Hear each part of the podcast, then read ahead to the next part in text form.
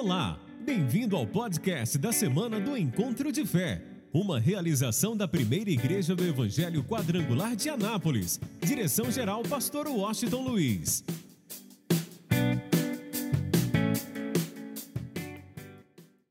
Gênesis de número 12, ok? Gênesis 12. Hoje é dia de recebermos a quinta unção. Hoje nós vamos falar sobre bênção. Olha, o que fazer para tomar posse da bênção?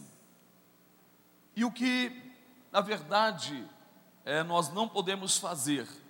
E o que fazer para tomar posse da bênção? Vamos lá, Gênesis 12, versículo número 2 diz assim: E fartiei uma grande nação, e abençoar-te-ei, e engrandecerei o teu nome, e tu serás, diga mais forte, tu serás, levanta as mãos assim e diga: Eu creio que o meu Deus já liberou sobre mim toda sorte de bênçãos espirituais. Bem, nós vamos observar uma coisa interessante. Praticamente os passos que é, Abraão deu para ser abençoado. Lembra de cada ministração? Ele foi sensível à voz de Deus, ele parou para ouvir a voz de Deus, ele se tornou disponível ao projeto, ao plano de Deus, se tornou dependente de Deus, ok? Se tornou totalmente dependente de Deus e praticamente é, se tornou, viveu a vida da fé. E é isso que faz da nossa vida a grande diferença. E como consequência, ele se tornou um homem visionário, ele pôde enxergar, ver o projeto e o plano de Deus para a sua vida. E como consequência, Deus disse: Eu te abençoarei. Hoje eu quero mostrar o exemplo de como tomar posse da bênção. Quem precisa de uma bênção ou de várias bênçãos aí? O que, que eu tenho que fazer para tomar posse da bênção? E o que eu não devo fazer? Nós vamos aprender hoje com um moço chamado Jacó. Eu quero que você, eu preciso narrar alguns fatos antes, e eu quero que você esteja bem atento. Jacó, na verdade, era neto de Abraão, filho mais novo de Isaac. E começando pelo seu nascimento, você já observa que Jacó era gêmeos de Esaú. Esaú nasceu primeiro e Jacó segurou o calcanhar de Esaú. Imagina a cena, uma criança nascendo, ok? E nasce o primeiro, que foi Esaú, e logo atrás vinha o outro menino Jacó, segurando o calcanhar, segurando a perna de Esaú. Já mostra alguma coisa. Em outras palavras, ele queria estar à frente, ele queria ser o primeiro, já desde o ventre. E quando você encontra a história, a gente nota uma coisa interessante que Jacó realmente valorizava a questão da primogenitura, enquanto que Esaú não, não valorizava tanto assim. Aí um dia Esaú, que era caçador, chega com fome depois de uma caçada e viu que Jacó estava preparando ali uma comida, ok, uma sopa, ele ficou, ele ficou maravilhado, estava com fome, diz, olha, você podia me dar um pouco dessa comida. O Jacó é esperto, né? ele já falou logo de cara, tudo bem, desde que você realmente troque comigo esse prato de comida pela primogenitura. Aí Esaú não levou muito a sério, troca a primogenitura por um prato de comida. O, o tempo foi passando, o tempo foi passando, Isaac já estava velho, avançado na idade, cego, E chegaram o momento dele abençoar o primogênito. E quem era o primogênito? Era Esaú. Então ele chama Esaú e diz assim: Esaú, eu quero que você vá e prepare para mim aí uma, um guisado, vai, vai caçar, prepara aí um guisado, ok? Faça isso, traga para mim e depois eu vou te abençoar. Raquel ouviu isso, escute bem, a mãe dos dois irmãos ouviu isso e ela praticamente, é, o que, que ela faz? Ela simplesmente chama Jacó e diz: Jacó, é a hora de receber a bênção da primogenitura. Seu pai mandou Esaú preparar lá um caçar, preparar um, guisado e um cozido e levar para ele do jeito que ele gosta e ele iria abençoá-lo. Então faça uma coisa, vai lá, mata um cabrito, ok? Traz que eu vou preparar essa comida do jeito que ele gosta. E você vai levar para ele. E ele vai te abençoar. Você vai receber a bênção da primogenitura. Aí, Jacó olhou para a mãe e disse: Mãe, se eu fizer isso e meu pai descobrir que sou eu, em vez de me abençoar, ele vai me amaldiçoar. Falou, filho, deixa comigo, faz o que eu estou mandando. E o moço foi lá, matou o cabrito, trouxe para a mãe, ok? Ela preparou aquele guisado, aquele cozido, do jeito que é, Isaac realmente desejava, ok? Aí ela pegou os pelos do cabrito, colocou entre as mãos de Jacó, em seu pescoço, pegou a melhor roupa de Esaú, vestiu a Jacó, e lá vai Jacó com o um prato, oferecendo ao pai. Quando o pai ouviu a voz, ele disse: Espera aí, meu filho, você já voltou, já caçou, já trouxe tudo, foi rápido. Ele diz: É lógico, Deus foi muito bom para comigo. Ele diz: Mas espera aí, a voz não é de Esaú, a voz é de Jacó. Agora eu quero que você acompanhe comigo, para você entender isso bem de perto, para você entender a força, o poder da bênção liberada do pai para o filho e em especial a bênção da primogenitura. Pega aí Gênesis 27. Gênesis capítulo 27.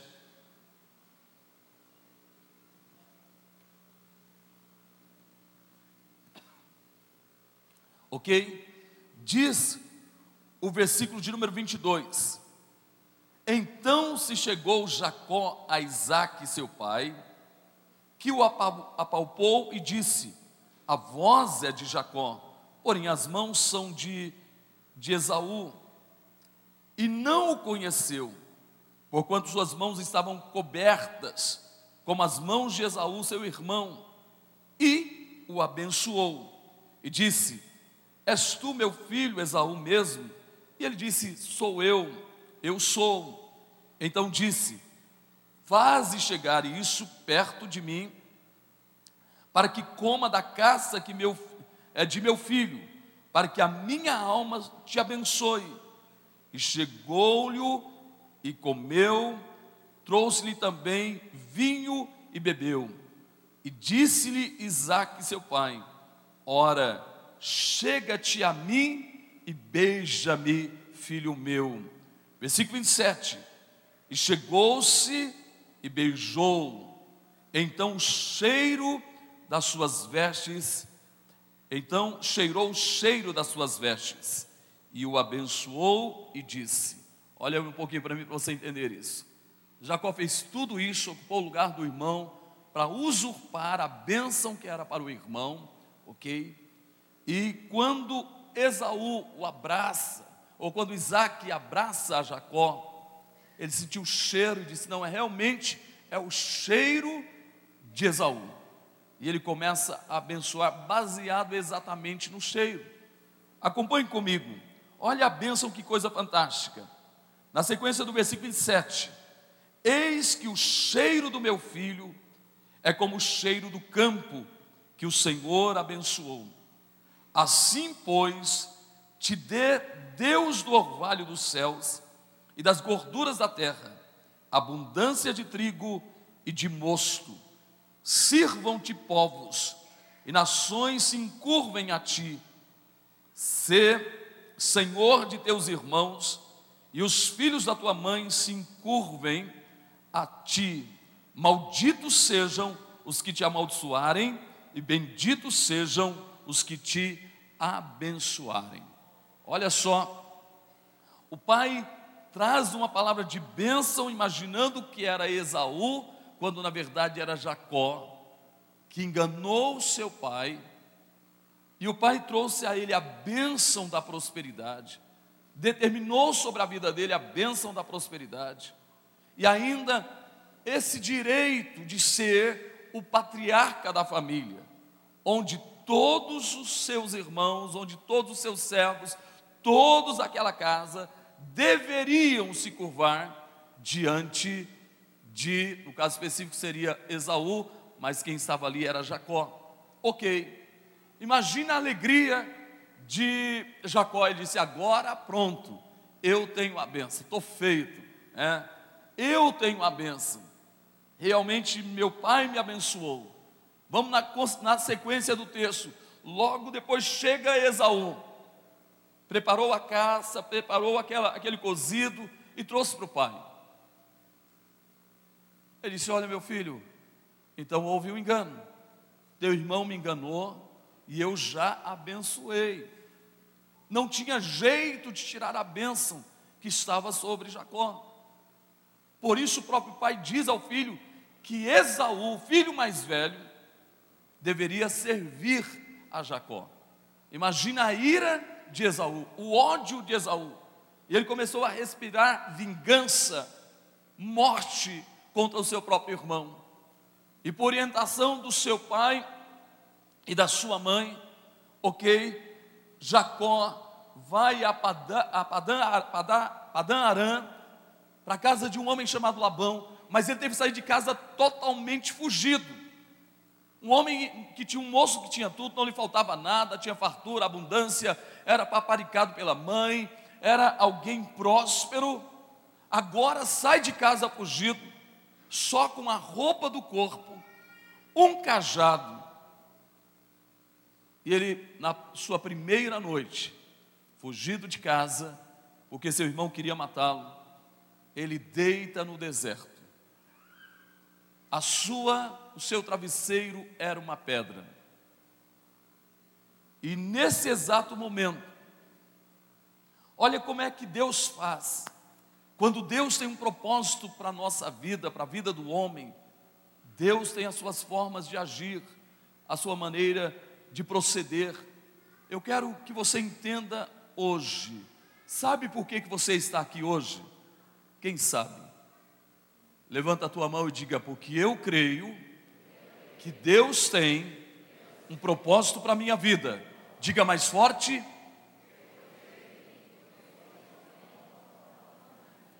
Deus tinha um propósito para Jacó. E praticamente naquele momento, lá no deserto, quando Jacó estava totalmente sozinho, vulnerável às bestas feras do deserto, aos inimigos, vulnerável realmente à morte, à fome, à sede. Ele, ao se deitar e tendo como travesseiro uma pedra, ele tem uma visão. Ele via uma escada que descia dos céus até a terra. E anjos desciam e subiam por ela. De repente, ele ouve a voz do próprio Deus. Aí eu quero que você acompanhe comigo. Olha o que, que Deus diz no capítulo 28, versículo de número 13: diz assim: E eis que o Senhor estava em cima dela, ou da escada, e disse: Eu sou o Senhor, o Deus de Abraão, teu pai, e o Deus de Isaac.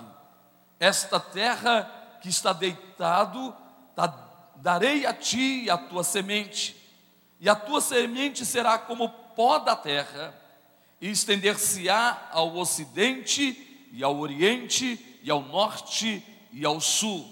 E em ti, na tua semente, serão benditas todas as famílias da terra. E eis que estou contigo e te guardarei por onde quer que fores, e te farei tornar a esta terra, porque te não deixarei até que te haja, haja feito o que te tenho dito. Olha só, imagina o susto de Jacó, imaginando que tudo estava perdido, que ele estava no deserto, que Deus, na verdade, nem iria ligar para ele. O Deus de seu pai Abraão, o Deus de seu pai Isaac, que ele ouviu tantas vezes falar sobre isso. Ele estava no deserto. Sabe, existem momentos na vida das pessoas que elas estão enfrentando verdadeiros desertos. Às vezes são abandonados por todos, se sente totalmente sozinho e parece que não há jeito, parece que não há solução. E essa pessoa até imagina que Deus se esqueceu dela. Mas eu tenho uma notícia para você. Eu não sei se você está enfrentando um deserto na tua vida. Eu não sei se você está enfrentando uma luta, uma adversidade na tua vida. Mas eu tenho uma palavra do coração de Deus para a tua vida. Ele diz: mesmo que teu pai ou tua mãe te abandone, eu jamais te deixarei. Eu estou aqui para dizer para você que Deus nunca desistiu de você. Mesmo que Deus esteja em silêncio, mesmo que pareça que Ele não fale nada, mas eu quero que você entenda você pode até estar enfrentando um deserto terrível na tua vida, uma tribulação, uma luta, uma adversidade, mas eu quero te dizer: o Senhor é contigo. E é exatamente em momentos de crise, é exatamente em momentos de dores, é exatamente em momentos de tribulações, em momento de deserto, que mais do que nunca Deus está presente conosco. Deus se revela a nós porque quando estamos enfrentando uma luta, uma adversidade, uma tribulação, um deserto, é natural que nós nos tornemos ainda mais sensíveis a Deus, como Jacó. Agora ele sabia que sua esperteza não o levou a nada, mas ao caos. Não era a forma de alcançar a bênção que ele queria, e por isso ele se sente sozinho. Mas Deus disse: Olha, Jacó, fica tranquilo, eu vou mudar a tua história. Ah, meu irmão, ouça o que o Espírito Santo está dizendo hoje. Ele está dizendo que ele também vai mudar a tua história hoje. Ele está dizendo que a história desse ano na tua vida será totalmente diferente. Sabe o que ele está dizendo? Que ele vai manifestar a glória dele sobre a tua vida, a tua casa, a tua família, teus sonhos, teus empreendimentos, sobre todas as áreas da tua vida. Só quem recebe, levanta as mãos e aplauda o Senhor e diga aleluia.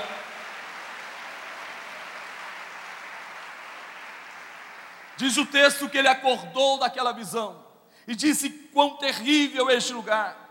Este lugar não é outro lugar senão a casa de Deus, e esta não é senão a porta dos céus. Ele entendeu que naquele lugar era algo especial, que Deus estava lá, que Deus se revelara a ele. E diz que pela manhã ele se levanta, ele pegou aquela pedra que era como travesseiro, ungiu com óleo, ok? derramou azeite sobre aquela pedra, e ouça bem, fez uma aliança com Deus, dizendo: olha o voto, aliança que ele fez com Deus. Eu quero que você entenda que Deus é o Deus de aliança. Quando você faz um voto a Ele, quando você tem uma aliança com Ele, Deus tem um compromisso com você, Deus tem uma aliança com você. Ele disse: Se Deus for comigo e me guardar nessa viagem que faço, e me der pão para comer, e vestes para vestir, e em paz eu tornar a casa de meu pai, o Senhor será o meu, o meu Deus.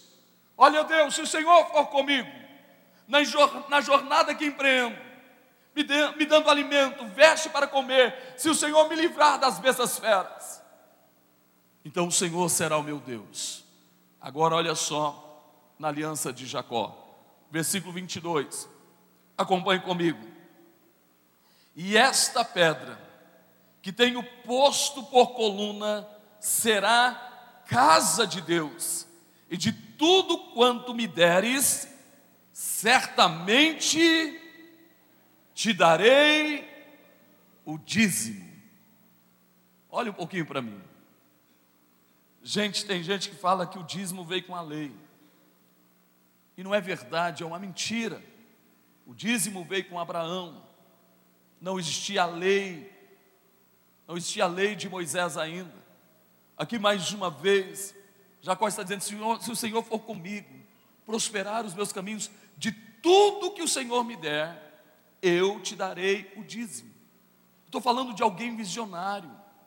Estou falando de alguém que ainda não tinha tido um encontro tão face a face com Deus, tivera um primeiro momento da revelação de Deus, mas que foi sensível à voz de Deus, se tornou disponível à voz de Deus, passou a viver a vida da fé, se tornou alguém visionário, e agora está dizendo: olha, só uma pessoa visionária consegue fazer o que Jacó faz, o que Jacó fez. Ele diz: de tudo que o Senhor me der, eu te darei o dízimo. Só alguém que é sensível à voz de Deus é dizimista fiel, é ofertante fiel. Eu quero fazer hoje um desafio de fé a você, a você que não é dizimista. Faça uma aliança com Deus como Jacó fez. Você vai ver o que aconteceu na vida e na história de Jacó. É lógico que a consequência dos seus pecados foram grandes, porque ele trabalhou 20 anos na casa de seu sogro Labão, sem receber salário. Mas mesmo assim, Deus o abençoou poderosamente. Ele que chegou sozinho na casa de Labão. Agora, escute bem. Agora era uma grande família, onze filhos, ok? Praticamente o seu rebanho cresceu. E Deus diz: olha só a sensibilidade de Jacó. Deus diz: Jacó, é a hora de voltar, de você voltar para a casa de teu pai. Jacó toma posse disso. Eu não tenho tempo de falar os detalhes nesse intervalo, mas ele toma a decisão de obedecer a Deus e voltar para a terra de seus pais. Só que havia um problema. Qual o problema? Ele não sabia qual o sentimento, o que, que o seu irmão pensava dele se continua, res, continuava respirando morte contra a sua vida, se seu irmão continuava odiando, aí ele vai, manda um servo ir na frente, falar com Esaú que ele estava indo para a terra dos seus pais. Esse servo chega com a seguinte notícia: olha, Esaú está vindo aí, e com ele 400 homens. Imagina, eu acredito que Jacó tremeu nas bases. Se ele vem com 400 homens, ele vem para me matar, matar minha família, meus filhos, me destruir totalmente. Aí ele pensa em fazer uma coisa: sabe o que eu vou fazer?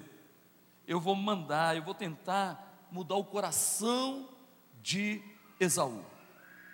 Eu vou mandar alguns presentes. O texto fala vários presentes: vaca, cordeiro, camelos, ok? Vários presentes. E ele dividiu esses presentes em três grupos: um, dois, três.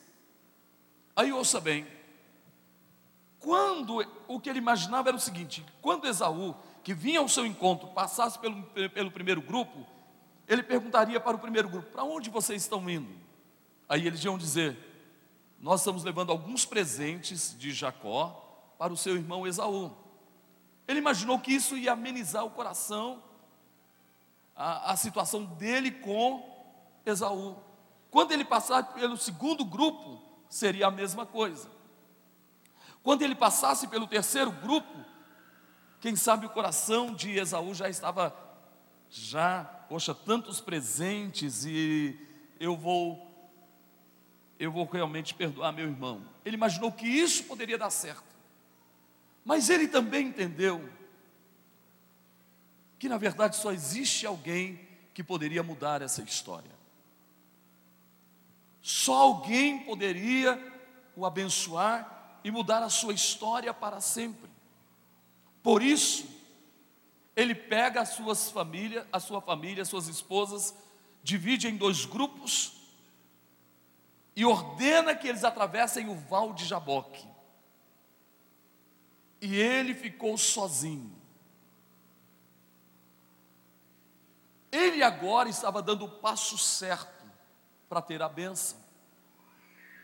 Sabe o que, que ele fez? Enquanto todo mundo atravessou o val de Jaboque, ele ficou sozinho e ele começou a orar. Foi orando, orando. Sabe, não existe, não existe bênção verdadeira sem oração. E a Bíblia diz que de repente um varão se aproxima dele, ele entende que era o próprio Deus. Eu acredito que era uma das aparições de Deus no Velho Testamento, em forma de homem, e você vai entender isso no contexto que nós vamos ler. Ele agarra as pernas deste varão. Esse varão diz: Me solta, porque já está amanhecendo. A noite toda ele lutando e dizendo: Me abençoe, me abençoe. Em outras palavras, está dizendo: Eu preciso de um milagre, eu preciso que a minha história seja mudada. E a noite toda lutando, lutando. Sabe, eu não entendo muita gente que começa alguma coisa, começa alguma campanha e para no meio do caminho. Tem gente que a bênção está tão perto, mas ele não é perseverante, ele não continua, ele não persevera, porque eu quero que você entenda, para que você receba a bênção, para que você receba o milagre, para que você receba a vitória, primeiro, você precisa ter fé, segundo, você precisa buscar, e terceiro, você precisa ser perseverante. Você quer um milagre? Quer um ano abençoado? Tenha fé. Segundo, busque. Os crentes mais tradicionais, racionais, acham que nem precisa mais fazer projeto de vida. Não precisa, para quê? Deus sabe o que eu quero. Pois você não está entendendo. É lógico que Deus sabe o que você quer. Deus conhece os seus pensamentos. Deus conhece o teu coração. Mas olha o que, que Deus diz: pede-me, e eu te darei as nações por herança. Olha o que, que Jesus diz: pedi, batei e buscai. Quem pede, quem, quem pede o que, gente? Quem busca, encontra. Quem bate, o que, que nós estamos fazendo nesses 12 dias? Aquilo que Jesus disse: peça, busca e bata. Um dia, Jesus olha para os seus discípulos, eles estavam meio enciumados. Isso acontece até hoje. Sabe por quê? Porque de repente o novo convertido, ele é abençoado, ele vai crescendo.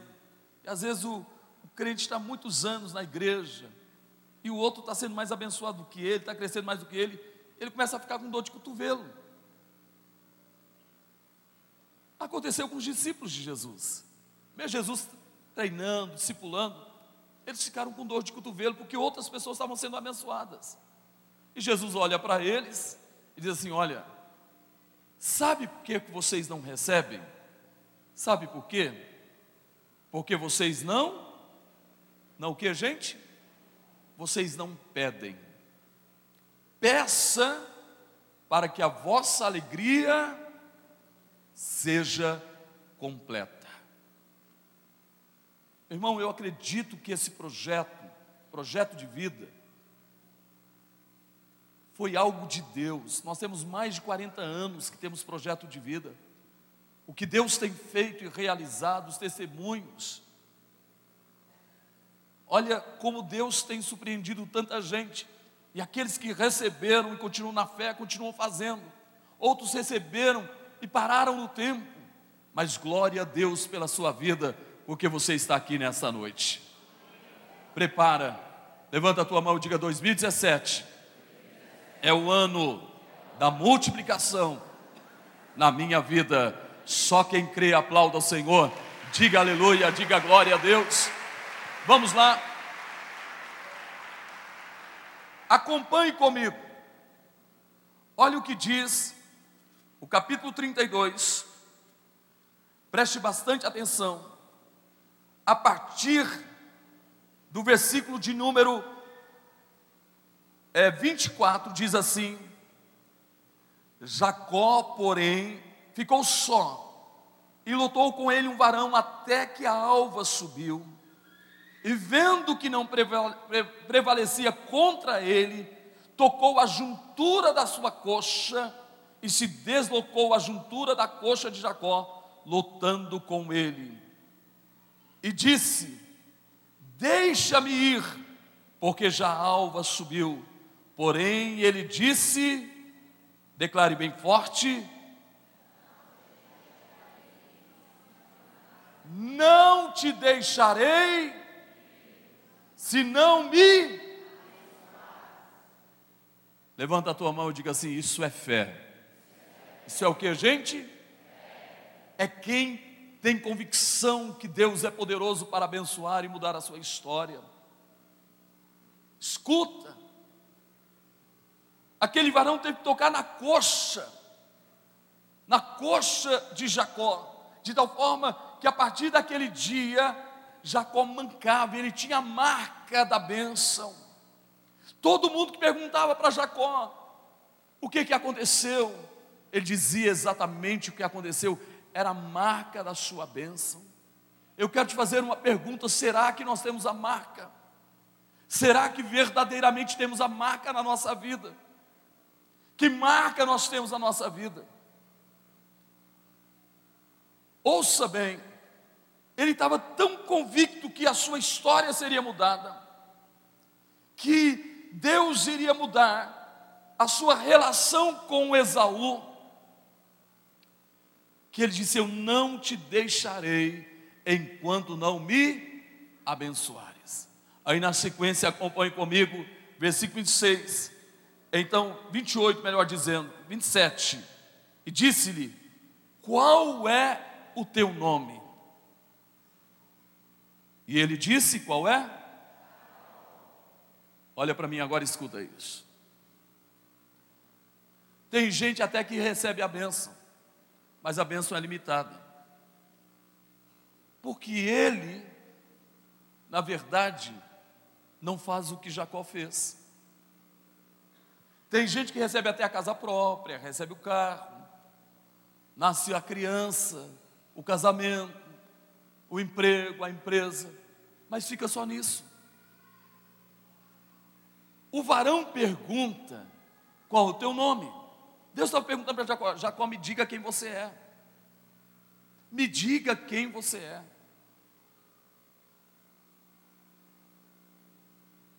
Ele foi confrontado por Deus. Sabe que na nossa vida, no dia a dia, muita coisa precisa ser mudada, as máscaras precisam cair. Existem coisas que o Espírito Santo nos revela e que nós temos que tirar da nossa vida. Nós vamos estar sempre em um processo de mudança na nossa existência. Eu quero que você entenda isso. Se você quer mais de Deus, nós vamos revelar quem nós somos, contar a Ele os nossos pecados, tirar a máscara diante de Deus. Precisamos realmente ser sinceros com Ele e confessar. Porque existem pessoas que sentem remorso, até confessam, mas não deixam. Remorso é diferença, é diferente de arrependimento. Tem gente que não se arrepende, ele sente apenas remorso, a consciência pesa por um momento, mas ele não deixa, continua no erro, até confessa, porque a consciência pesou, mas passa uma semana, duas semanas, três semanas, um mês depois ele está cometendo o mesmo erro, porque não é arrependimento, é remorso. Arrependimento traz tristeza ao nosso espírito, à nossa alma. Nós sabemos que nós ferimos a santidade de Deus, que nós, na verdade, ferimos a santidade de Deus. Isso dói no nosso espírito, na nossa alma. Porque Deus é santo. E Deus está em nós. Deus habita na nossa vida. E quando nós erramos e nós falhamos, e quem é de nós que não erramos e não falhamos, todos nós erramos e falhamos. Mas quando arrependimento, nós chegamos à conclusão que nós ferimos a santidade do nosso Deus. E automaticamente nós confessamos e abandonamos o erro, abandonamos o pecado. Por isso, o varão pergunta: Quem é você? Me diga quem você é. E ele não teve outra alternativa e disse: Eu sou Jacó. Escuta, Deus, eu enganei meu irmão, usurpei o lugar dele, eu menti para o meu pai, eu enganei o meu pai. E ele começou a dizer o que ele fez, ele estava dizendo quem ele era, os seus pecados. A partir daquele momento, é como se fosse hoje no Novo Testamento, a gente pegando essa vida de pecado, de iniquidade, e levando essa vida à cruz de Cristo, o mentiroso, o enganador, o usurpador, aquele que vive odiando, tem inveja, tem cobiça, e nem vou falar de pecados, mas a gente leva tudo à cruz, se arrepende e deixa e abandona. E aí, meu irmão, a nossa história é mudada para sempre. E eu vou te mostrar isso. Acompanhe comigo. Olha o que diz o versículo, o versículo de número 28. Então disse: Não se chamará mais o teu nome Jacó. Oi, você não será mais esse enganador, esse mentiroso, esse trapaceiro. Não se chamará mais o teu nome Jacó, mas Israel, pois como príncipe lutaste com Deus e com os homens e prevaleceste. Oi, gente. É mudança de vida, de história. De nome.